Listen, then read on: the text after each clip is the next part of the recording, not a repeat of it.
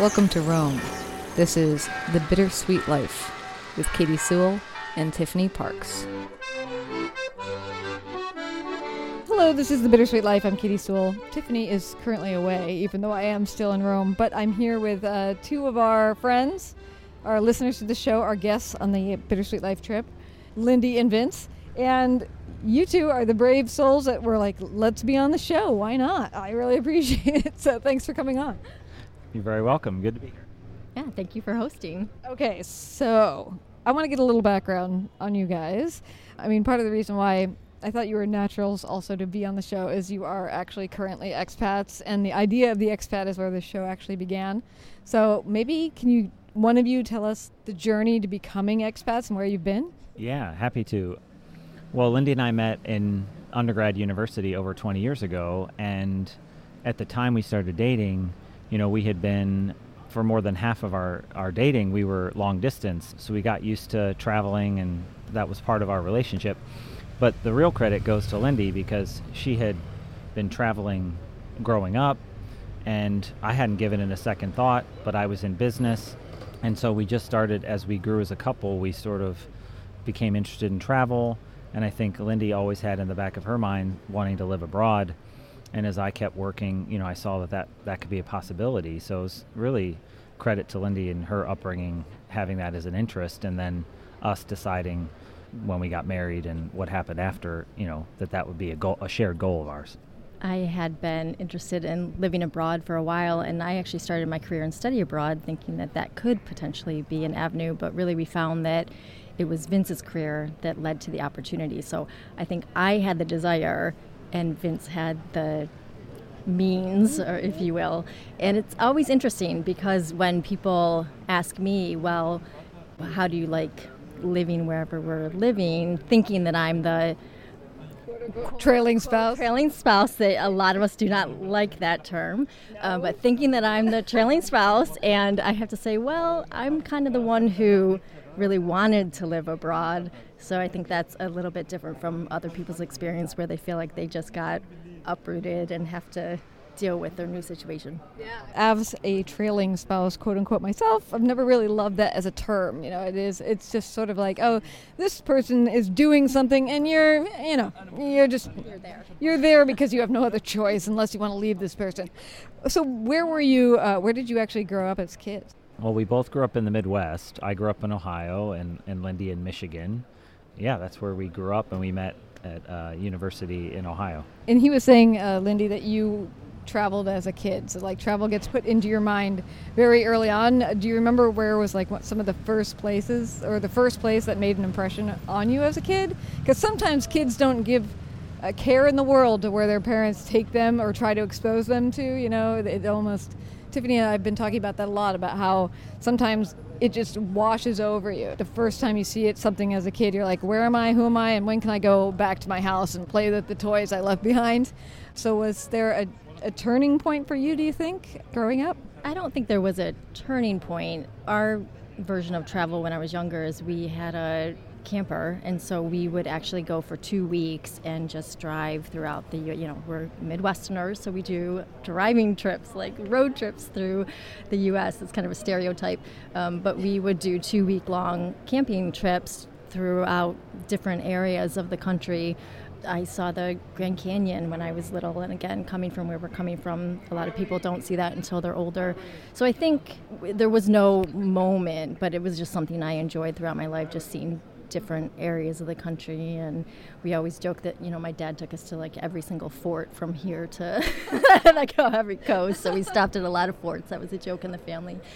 But yeah it's just kind of amazing. We the us is a very beautiful country in a lot of places and so it's really interesting to see something that's different from the street you live on. Mm-hmm. and i lived in the same house my whole life from zero to when I went to college, and so it was just interesting to see different things. Yeah.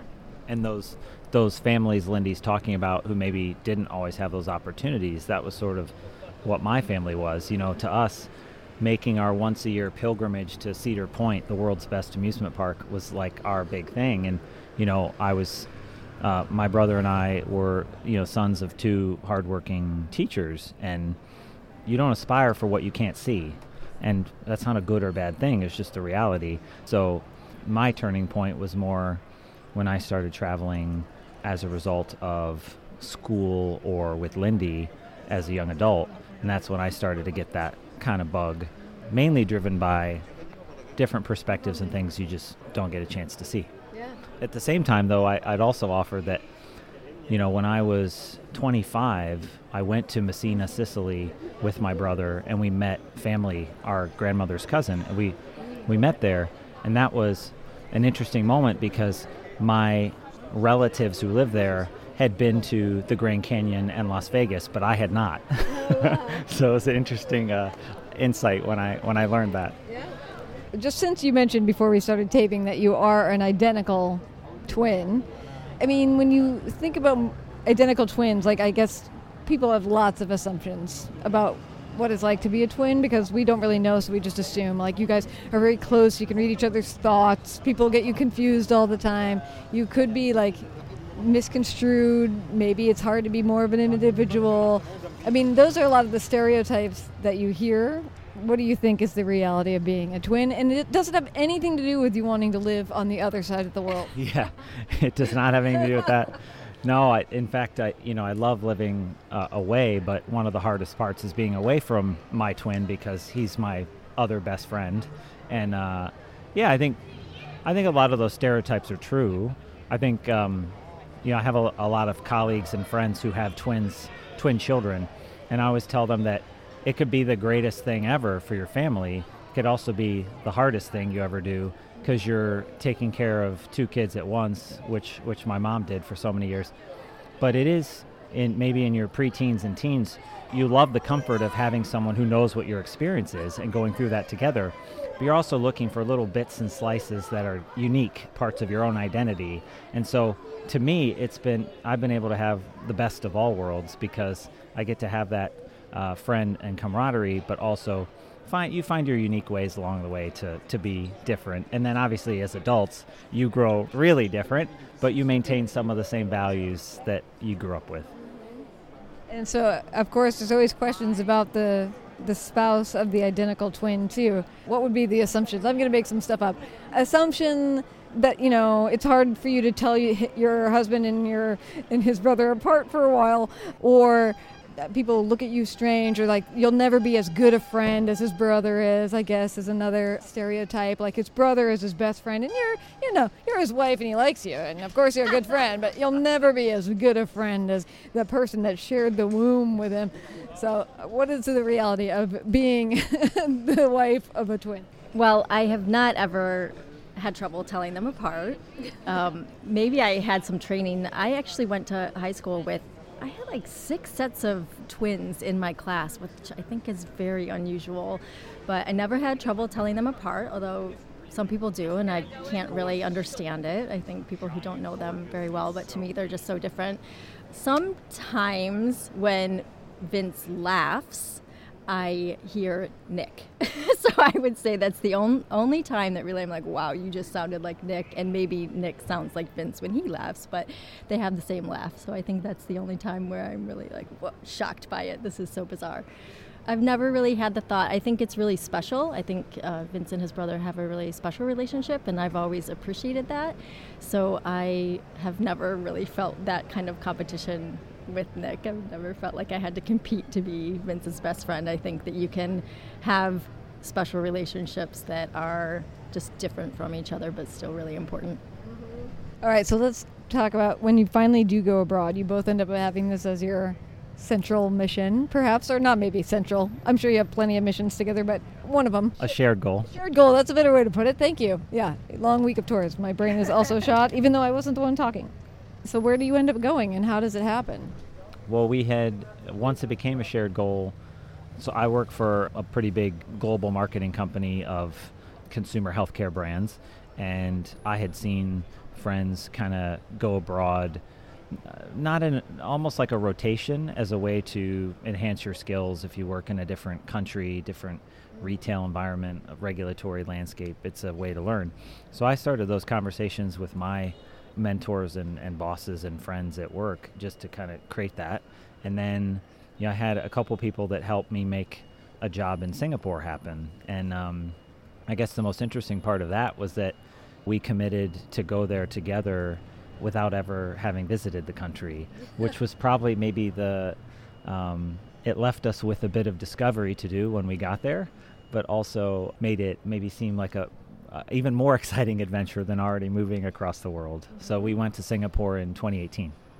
Was Singapore what they were offering, or like maybe we want to go to Asia? I mean, did you have any like goals in mind?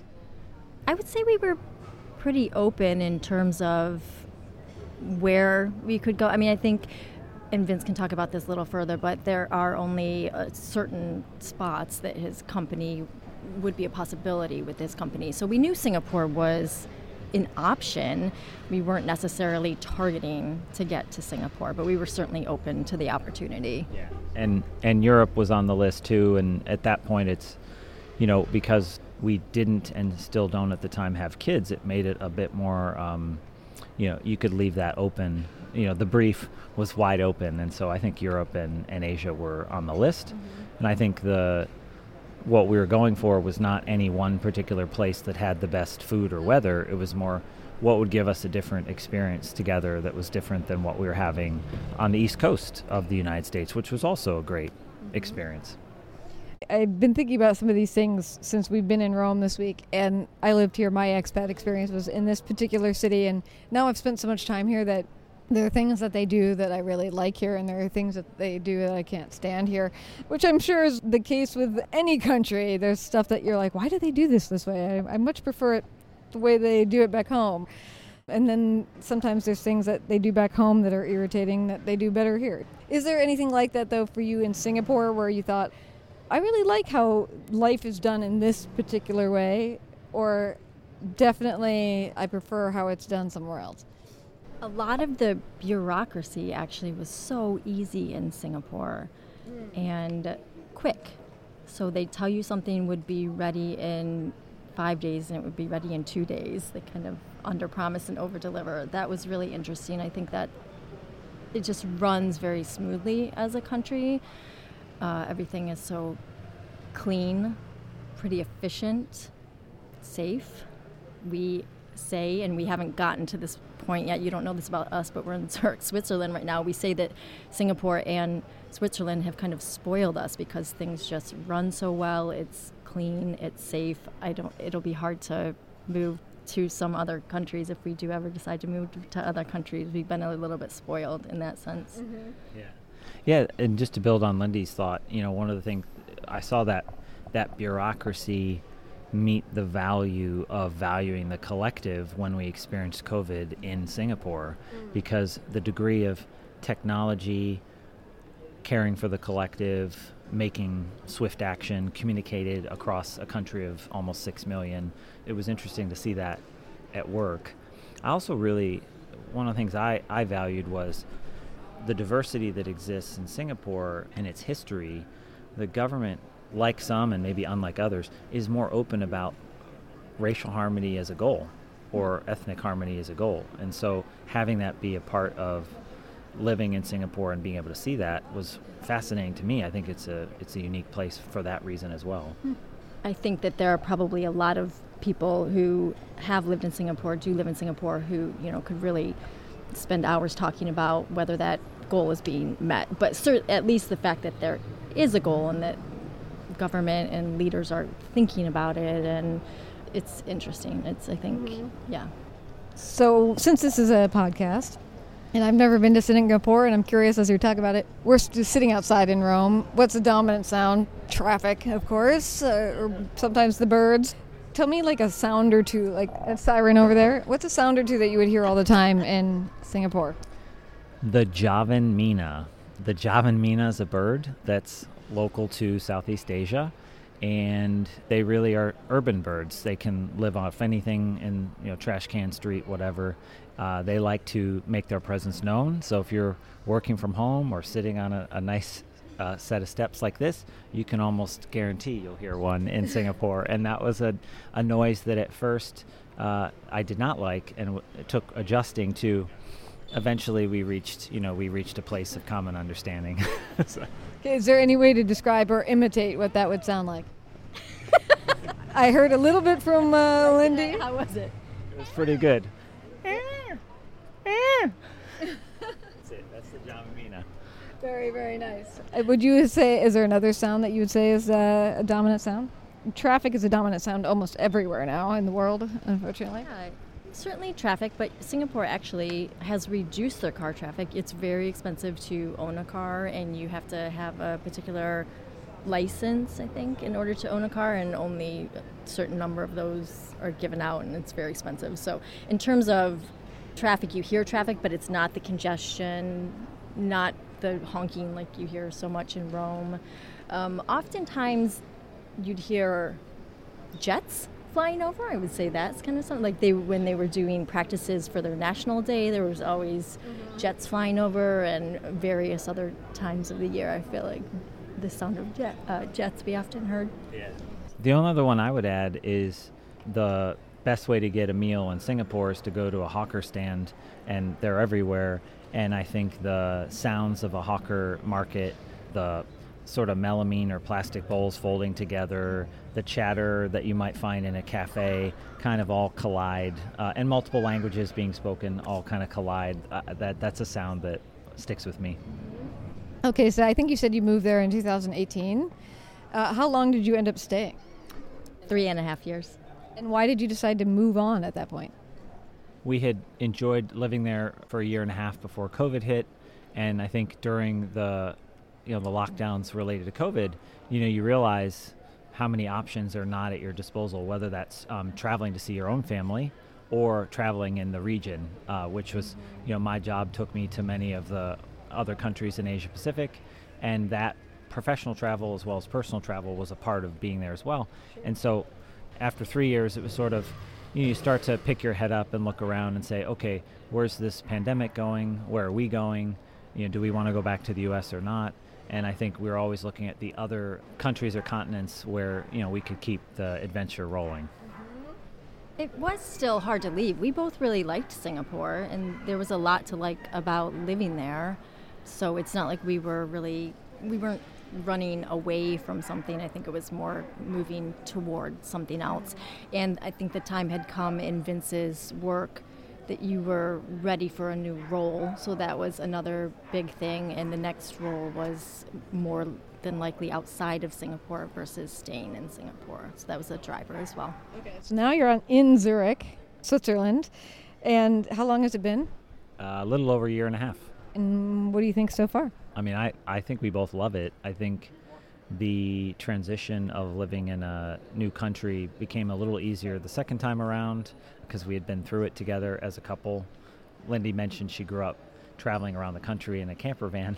We both love to be outdoors, and there aren't many places better if you like uh, hiking or being outdoors. So that's been really um, wonderful to have that experience together.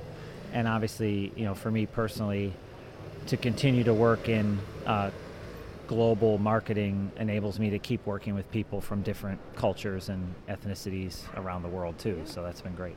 It's interesting. First of all, I love Zurich. I think it's a great place to live. Switzerland is beautiful, as Vince said. It's interesting because I think coming from the U.S. and um, we are both of European ancestry, not of Asian ancestry. I think people assume that it would be easier to adjust to living in Switzerland. And in reality, you know, it's it's just kind of different. So it was in Singapore, English is an official language, and so it was not as complicated, and we could communicate. Whereas in Switzerland, there are four official languages. English is not one of them, and so you know the language is harder actually living in Switzerland. And with the time difference, you know, we're closer, so people assume that's easier. And really, in Switzerland, it was a 12-hour difference, so you always knew that there were two points of the day that you could, as our families in the, you know, Eastern time zone. So there was always two points in the day where you knew you could communicate with your family members. And being six hours, it's actually a lot more challenging. So it's interesting the assumptions I think that people make because you're moving to Asia versus moving to Europe. But mm. in some ways, Switzerland was a little bit more difficult. Do you have a plan of like how long you're going to stay, or are we playing it by ear right now? What's happening? We're playing it by ear. Do you have a long term goal? Like, you know, obviously we know Tiffany is very specific come to Rome, stay in Rome, live here for the rest of your life. Uh, do you think let's keep this train rolling for as long as we can and then we'll go home? Or how are you feeling right now, this many years in? No plan. It's, a, it's a it's a good question. I, I like how you laid out the menu of options there, Katie. I mean, I think it's more you know it's not it's not something we don't discuss, but it is more maybe there's an insight here, but for us it's more about creating and enjoying the experiences as much as we can. Sometimes that's travel, sometimes that's learning, discovery, work advancement. You know, it could be all of those things. Uh, cultural learning. You know, so I think it's keep the train going as long as we can. But you know, as Lindy alluded, we've got family that we love staying connected with, and that's always a factor. But it's one of many factors. Um, so I think it's keep it going as as long as we can. I do think you never know where life will take you, so I don't really like to say. I, I don't know where I'll be in five years because you just don't know where life will take you. It's very true. All right, so one final question. Why did you want to come to Rome? I specifically wanted to come on this trip. I had been to Rome a little over 20 years ago, so I have kind of seen the big sites. I was lucky to come here with my sister. It was a great trip. But I wanted to come on this trip because I knew this would be a way to see Rome that was not just the big sites. And I think it's really unique to be able to travel with someone who has lived here for 19 years, who has such inside knowledge, was is a tour guide, and Katie, of course, lived here for such a long for a year and then also has come back many times as well. So I think it's just a u- unique opportunity to be able to be in a city and get just some brief glimpses of what makes it special from someone who lives here and all the little secret things and places you would probably never pop into as a tourist who's only here for a few days. So, um, you know, getting to spend almost a week here and really feeling like you get to know the city more than just the big sites and move on. So, before I get your answer, Vince, uh, let me ask you this. Maybe it would be impossible. If your expat experience were to lead to Rome, would you say yes to it or not? I, I, I, I, I would think this is not a judgment on, on Tiffany's yeah. tour tour no. guide abilities. No, or I, what you've seen. I think it's the brilliance of Tiffany's touring abilities because I think it is large. It's crowded in many areas. It's trafficy. It's loud, as Katie always says. It's got a, a bit of chaos to it. So certainly there are moments where I think I don't think I could ever live here. And then you have Tiffany and Katie who are showing you these amazing things and finding little pockets, areas where it's not quite as crowded and touristy. And then you think, hmm, could I live here? So I don't know that I have a definitive answer on whether I would live here or not. I like to keep things open. So perhaps it's not really a surprising answer. Yeah, yeah. Okay, I'm turning to you now. What, there's two questions now on the table. Yeah. Okay. I got. got him. Yeah, yeah. Okay. reiterate. yeah, I mean the. Actually, I forgot the first one because Why did you want to come to Rome? Yeah. Well, it, I, I have to say this was an easy one to say yes to for a couple of reasons. One, um, I am 50% Italian American, and you know, grew up with strong identification towards that culture. Yet I'd not spent more than a, uh, an evening in Rome on my way somewhere else, and so I always had that in the back of my mind.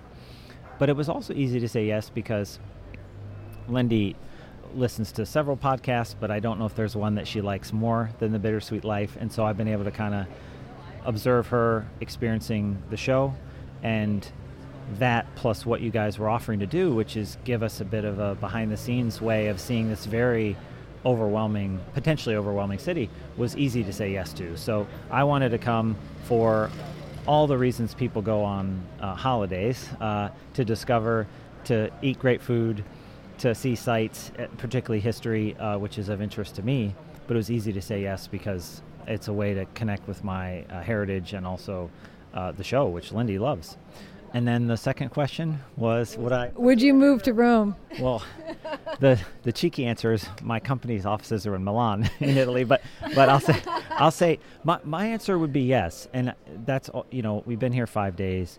Rome is a much better city than I anticipated. Maybe as a marketer, it's all about setting my expectations at the right level and then having them met. But to me, it's just a much greater city than I anticipated, and it's not for lack of learning about it. It's just the layers of history, the breadth of parks and restaurants, the culture that you can tap into, and what is clearly a you know vibrant city with all generations enjoying it. So I think there's a ton to like.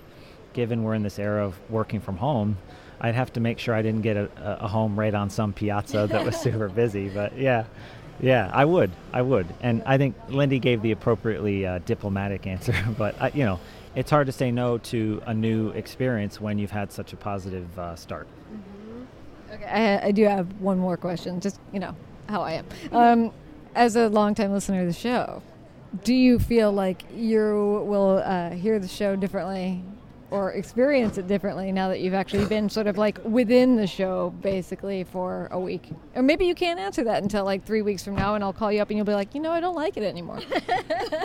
I doubt that would be my answer. I don't think so.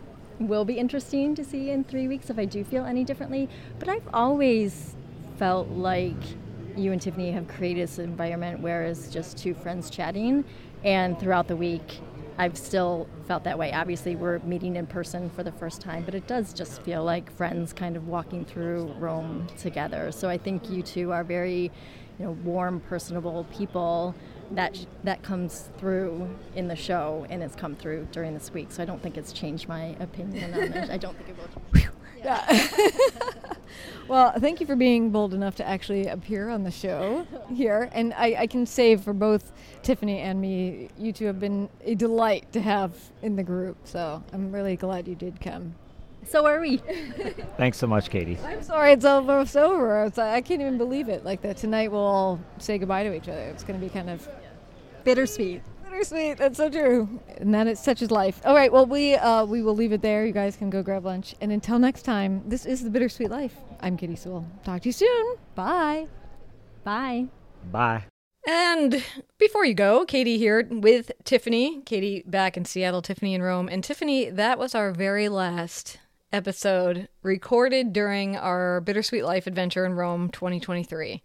Well, I can't believe how fast it went. I know. It's already over. Uh, so thank you to uh, Lindy and Vince for being our final episode of the trip, and not the final episode of the trip in perpetuity, I suppose, because we have decided that we are going to do this trip, a trip as fancy as this one was, next year, uh, October 6th to the 12th of 2024. Registration is currently open right now.